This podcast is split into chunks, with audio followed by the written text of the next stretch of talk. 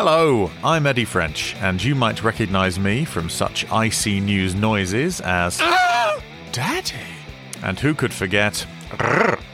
Well, the good news is, is that I now have my own podcast. It's called Pick Scraped, and it is a fortnightly sketch show uh, made entirely by me. So, if that sounds like the sort of thing you'd like, go to wherever you get your podcasts and listen to it. Thank you. Pick Scraped.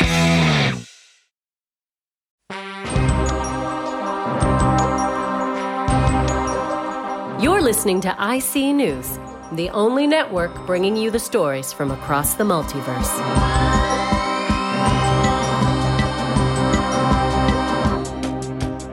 Boris Johnson says the Indian variant of coronavirus poses a threat to lockdown easing in June, proving that it's not just Indian test cricketers that have a real knack for spoiling England's fun in the summer.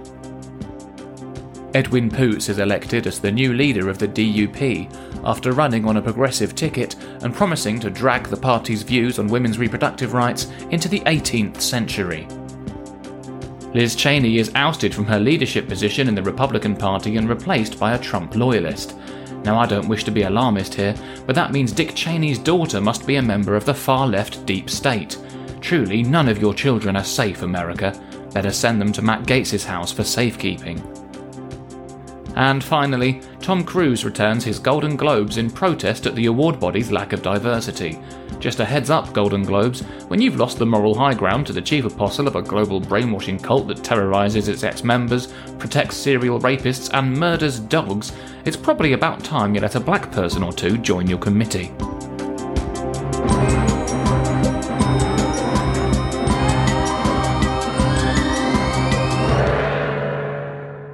Hello and welcome.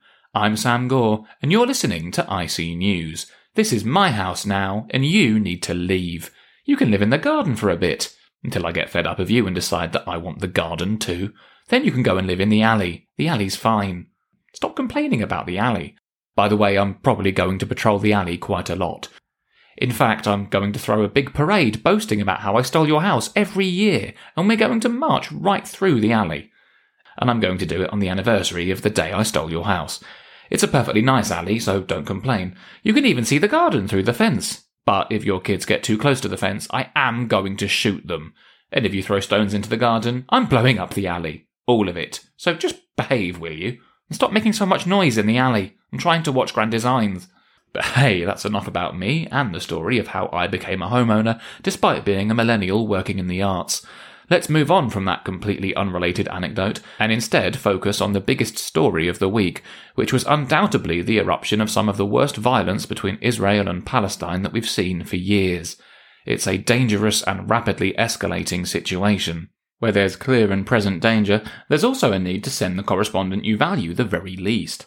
To that end, joining us live today from the heart of the conflict is our latest incarnation of the utterly disposable Rob Mulholland. Hi Sam, and hello to everyone at home. I'm Rob27, and this week has been another grim chapter in the saga of the conflict between Israel and the Palestinian people. Arab protests on Monday were met with Israel's trademark excessive force, which in turn led to a violent response from Hamas in Gaza. Hundreds of rockets have been fired into Israel, with Israel launching airstrikes into Palestinian territory as a response. We're now getting reports of Israeli soldiers massing at the border. In short, Sam, it's starting to look like Jared Kushner didn't actually fix that much. But that's Earth Prime.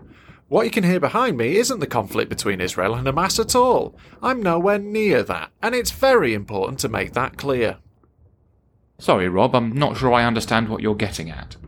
It's very simple, Sam. The conflict between Israel and Palestine is a complicated and messy one, born out of decades' worth of religious and political animosity. The nature of the Israeli occupation means that there is a huge power imbalance between the military capabilities of the two factions in this struggle. It's simply far too difficult to present an honest account of the lopsided nature of the conflict without making severe criticism of Israeli policy, which, as we all know, can be very problematic. I don't think it's that difficult. All you need to do is not conflate responsibility for the actions of the State of Israel with the entirety of the Jewish diaspora and la, recognise la, that. la, la, la, la. I'm not doing it, Sam. I'm not getting myself labelled as anti Semitic. Do you know how disastrous that is when you work in the media? Yeah, I'm not sure you've helped your case with that comment, Rob. See how easy it is to fuck up on this? I'm just not doing it. Instead, I'll report on a completely different conflict in a completely different reality. Any and all similarities to the events back home on Earth Prime are totally coincidental. I'm on Earth Delta Echo Pale Imitation 32, and this absolutely isn't a conflict between the State of Israel and Palestinian militants raging around me. Do you hear me, Sam? This is completely different. Fine, I'll play along. Who is this conflict between then? Shammerstein and is not real, Sam. Bit on the nose, don't you think?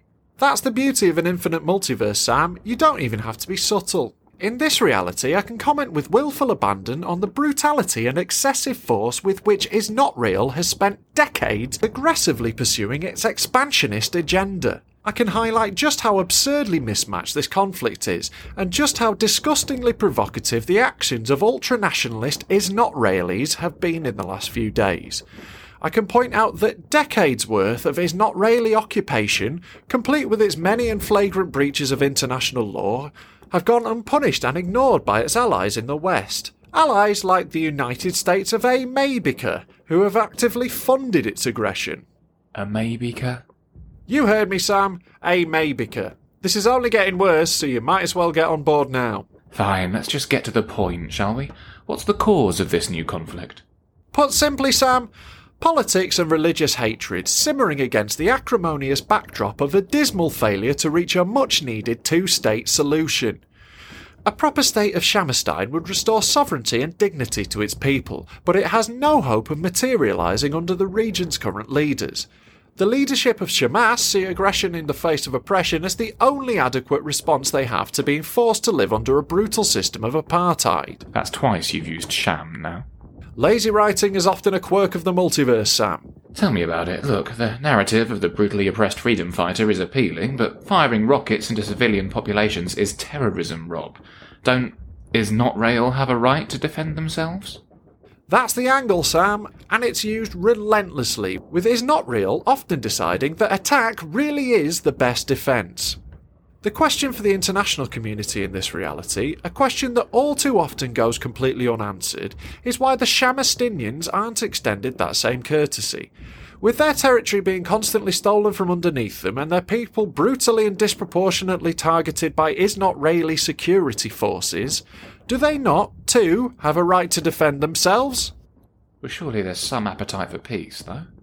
Among the everyday people here, of course, but the politics of this region have been so utterly toxic for decades now that brokering peace is proving next to impossible. And you also can't discuss this latest escalation in the conflict without mentioning a man who clearly stands to benefit from it all. Just say it. I'm talking, of course, about Benjamin Netanyahu. Now you're really pushing it. Netanyahu is the current leader of Is Not Real Sam, and he's been on the back foot of late. Facing corruption charges and losing his grip on power, his political opponents have been moving to oust him. And open conflict with Palestinian militants has historically been a huge factor in boosting his political fortunes. It's a tale as old as time, Sam. Fomenting conflict is a favoured tactic of right wing authoritarians. Netanyahu has always put his own political career ahead of the freedom and dignity of the Shamastinian people. The new crisis he faces this time round is that sectarian violence is now erupting in is not really cities as well, and it's going to be tricky for him to win votes by airstriking the living shit out of densely populated urban areas that are 80% Jewish. Hang on, you just said Jewish. Yes, Sam, Jewish. Is not Raelies are a bit like Jews, but they're definitely not Jews. I believe I've made myself perfectly clear on that one. I really am very clever. And how is all this going to end? Honestly, one of two ways, Sam. With a genuine desire for peace from the political leadership of both sides, or very fucking badly indeed. But hopefully there will be some limits to the strength of the is not really response. International law and basic human decency suggest there should be, which is why I'm sheltering here, in a Shamastinian children's hospital. I'm Rob Mulholland, and I think I just about got away with that one, reporting for I See News. Oh, fuck.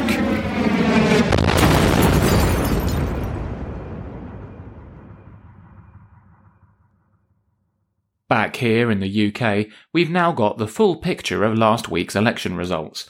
In the last episode, we promised you a closer look at the Scottish results, and unlike an explanation of how we plan to fix the social care funding crisis, it's a promise we're actually capable of delivering on. To that end, here's Monty Burns.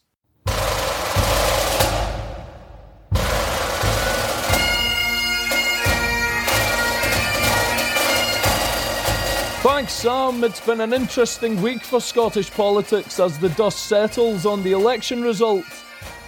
The conclusions are clear. There's once again a pro Leave majority at Holyrood, although it's not quite an outright one for the SNP. They fell one member of Scottish Parliament short of their target of an outright majority and will again rely on the Scottish Greens for support in passing legislation.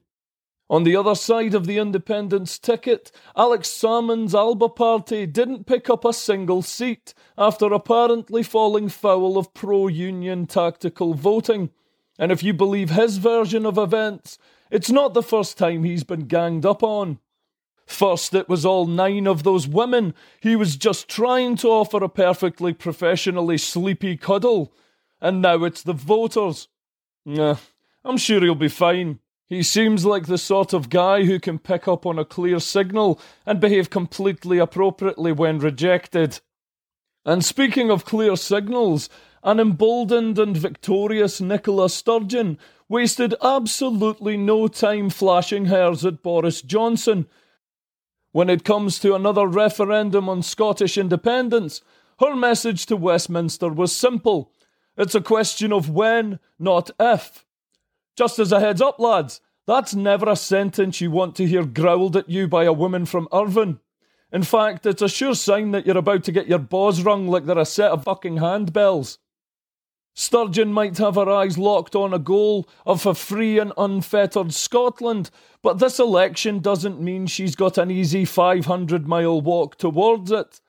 The SNP are once again the largest party in the Scottish Parliament, but the overall results suggest that the country as a whole is still divided fairly evenly when it comes to independence. Although, having said that, if you look at the electoral map, the colours aren't exactly split down the middle. Scotland's really more of a minion, with a big yellow body and tiny blue trousers.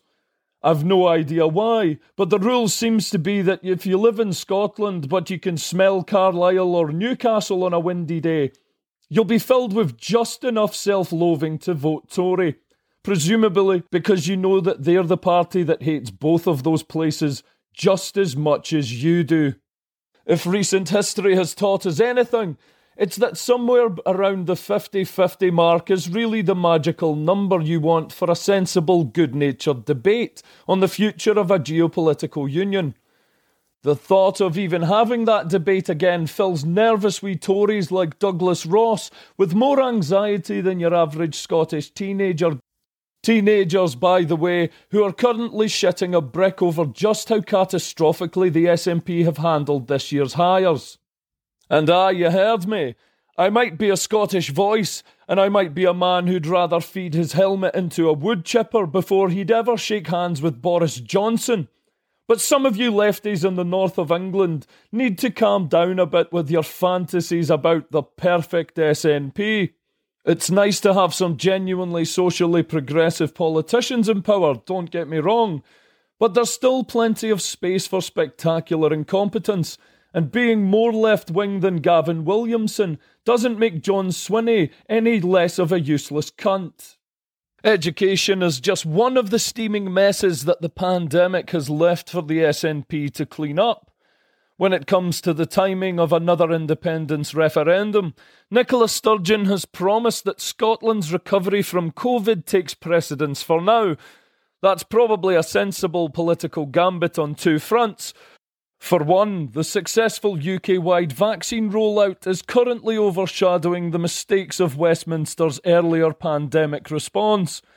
Sturgeon is clearly hoping that Scottish minds will be refocused on poor Conservative decision making when some of the shite starts coming out in the wash in next spring's inquiry. And for two, it's currently harder than Sturgeon would like for your average voter to unpick the economic damage of Brexit from the hit of the pandemic. Scottish fishermen are currently generating about as much profit as a Palestinian estate agent. That much is true. But the impact of Boris Johnson's deal with the EU is going to be much harder for other industries to measure when they're still struggling under the weight of coronavirus restrictions. Once those blinkers are lifted, the picture will be much clearer, and the SNP will be hoping that Scots will be able to see through the Westminster spin. For now, though, the timing of Sturgeon's inevitable call for another referendum and the manner in which Boris Johnson will react to it remains a matter of speculation. Michael Gove seemed to suggest this week that the government would not seek to challenge the SNP's authority to call a new referendum in the courts. How true that is, given this government's tendency to suggest one thing and then do another, remains to be seen. Either way, we're in for a political scrap for the ages, and I, for one, cannot fucking wait to see Boris Johnson face some actual opposition for once. I'm Monty Burns, reporting for I See News.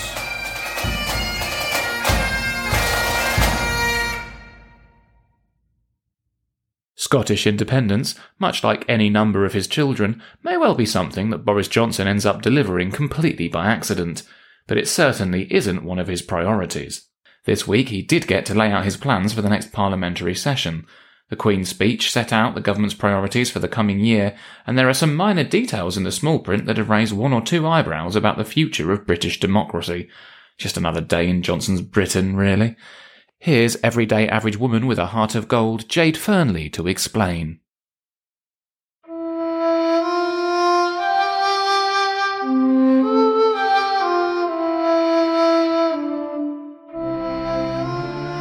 Hello, everybody.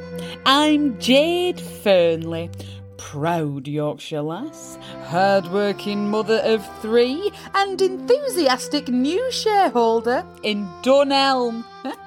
Fuck your Bitcoin.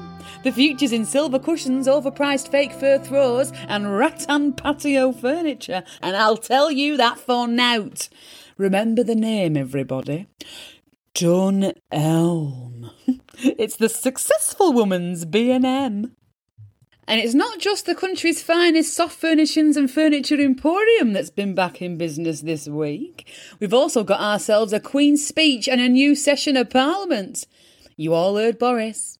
Jabs, jabs, jabs are going to be jobs, jobs, jobs. And Britain will soon be bouncing back from this god awful pandemic. It's time to build back bolder, better, and brighter than before.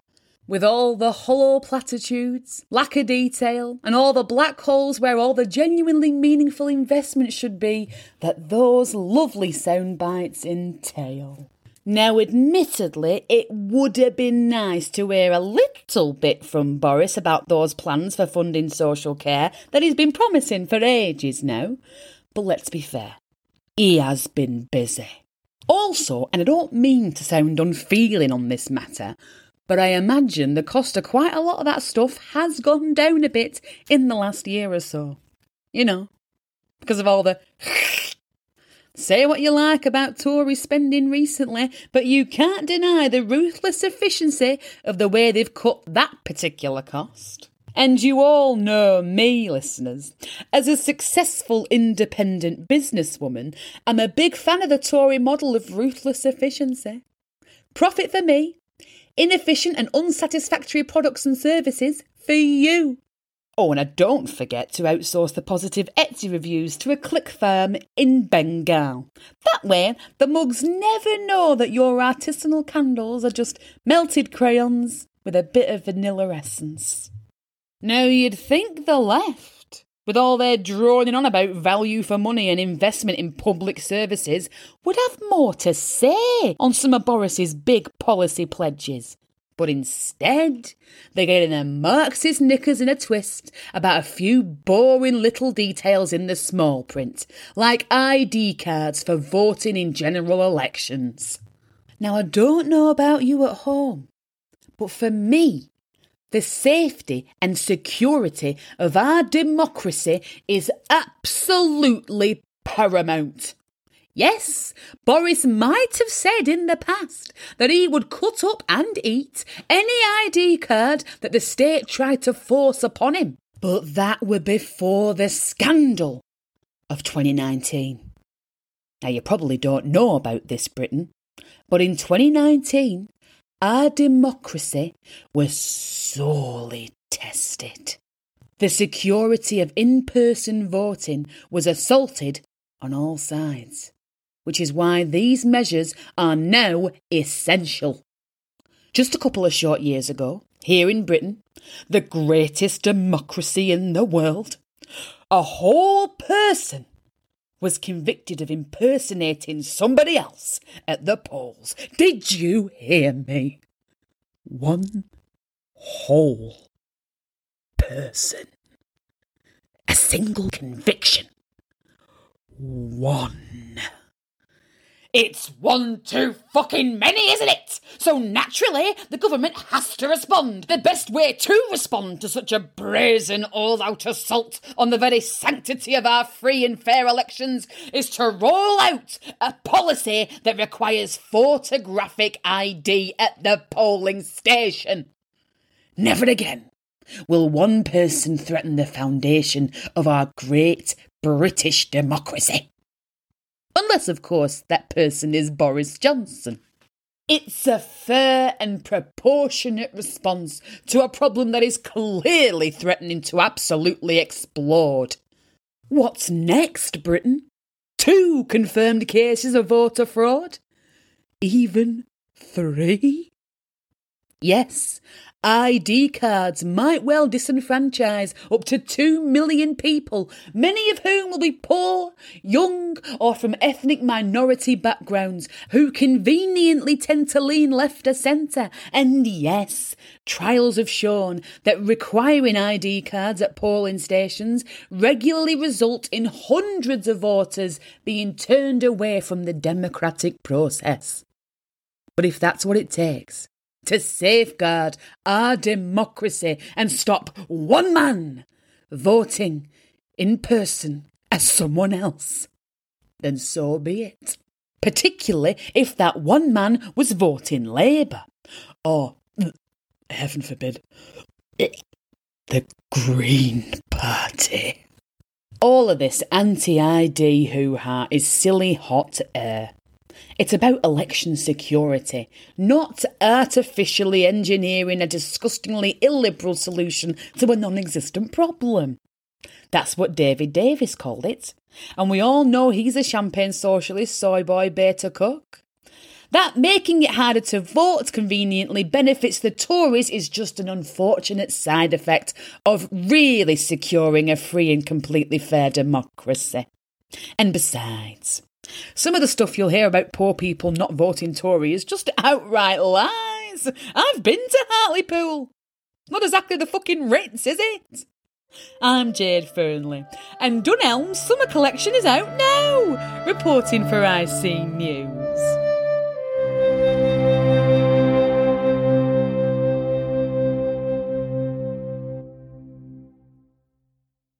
Jade's report brings us to the end of our broadcast, so now it's time for you to piss off and get back in your rally. We'll see you again for the resumption of hostilities at the same time next week, but until then, here are the headlines you may have missed. Union official Howard Beckett is suspended from the Labour Party after suggesting that Priti Patel be deported, as the Home Office is confusingly forced to argue that threatening to deport people isn't very nice. David Cameron appears before the Treasury Select Committee via Zoom, which is probably for the best, as from the waist up nobody can see the piglet. Sadiq Khan unveils David Hockney's public installation at Piccadilly Circus, with the artist reimagining the tube station's trademark logo with a childishly bad bright yellow and purple MS Paint drawing. True art, of course, provokes a reaction, and I guess good lord that shit is definitely one of those. And finally, the release of new Torchwood audio stories has been scrapped, as actor John Barrowman faces accusations of repeatedly exposing his genitals on the set of Doctor Who in the past, and in the future, and in the present, and in a quarry somewhere in Wales that somehow looks like every alien planet ever. You've been listening to I See News. Thank you, and goodbye.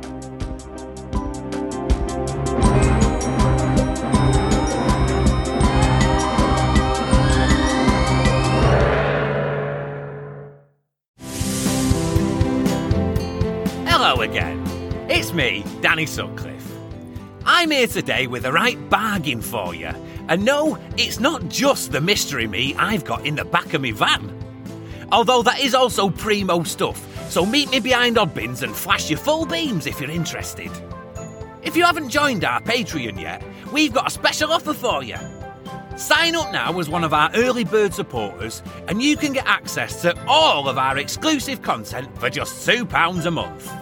If you want bonus podcast sketches, compilation episodes, and I See You stories, this is the cheapest you're ever going to get them. You've got to be quick though. This deal is limited to the first 500 patrons, and they'll get snapped up quick. It's the best way to show your support for the show, and you'll be helping us to grow moving forwards. As always, thank you for all of your support, and we hope you enjoy the show. And no, it's not badger meat, and if Brian May tries to tell you otherwise, he's a fucking liar.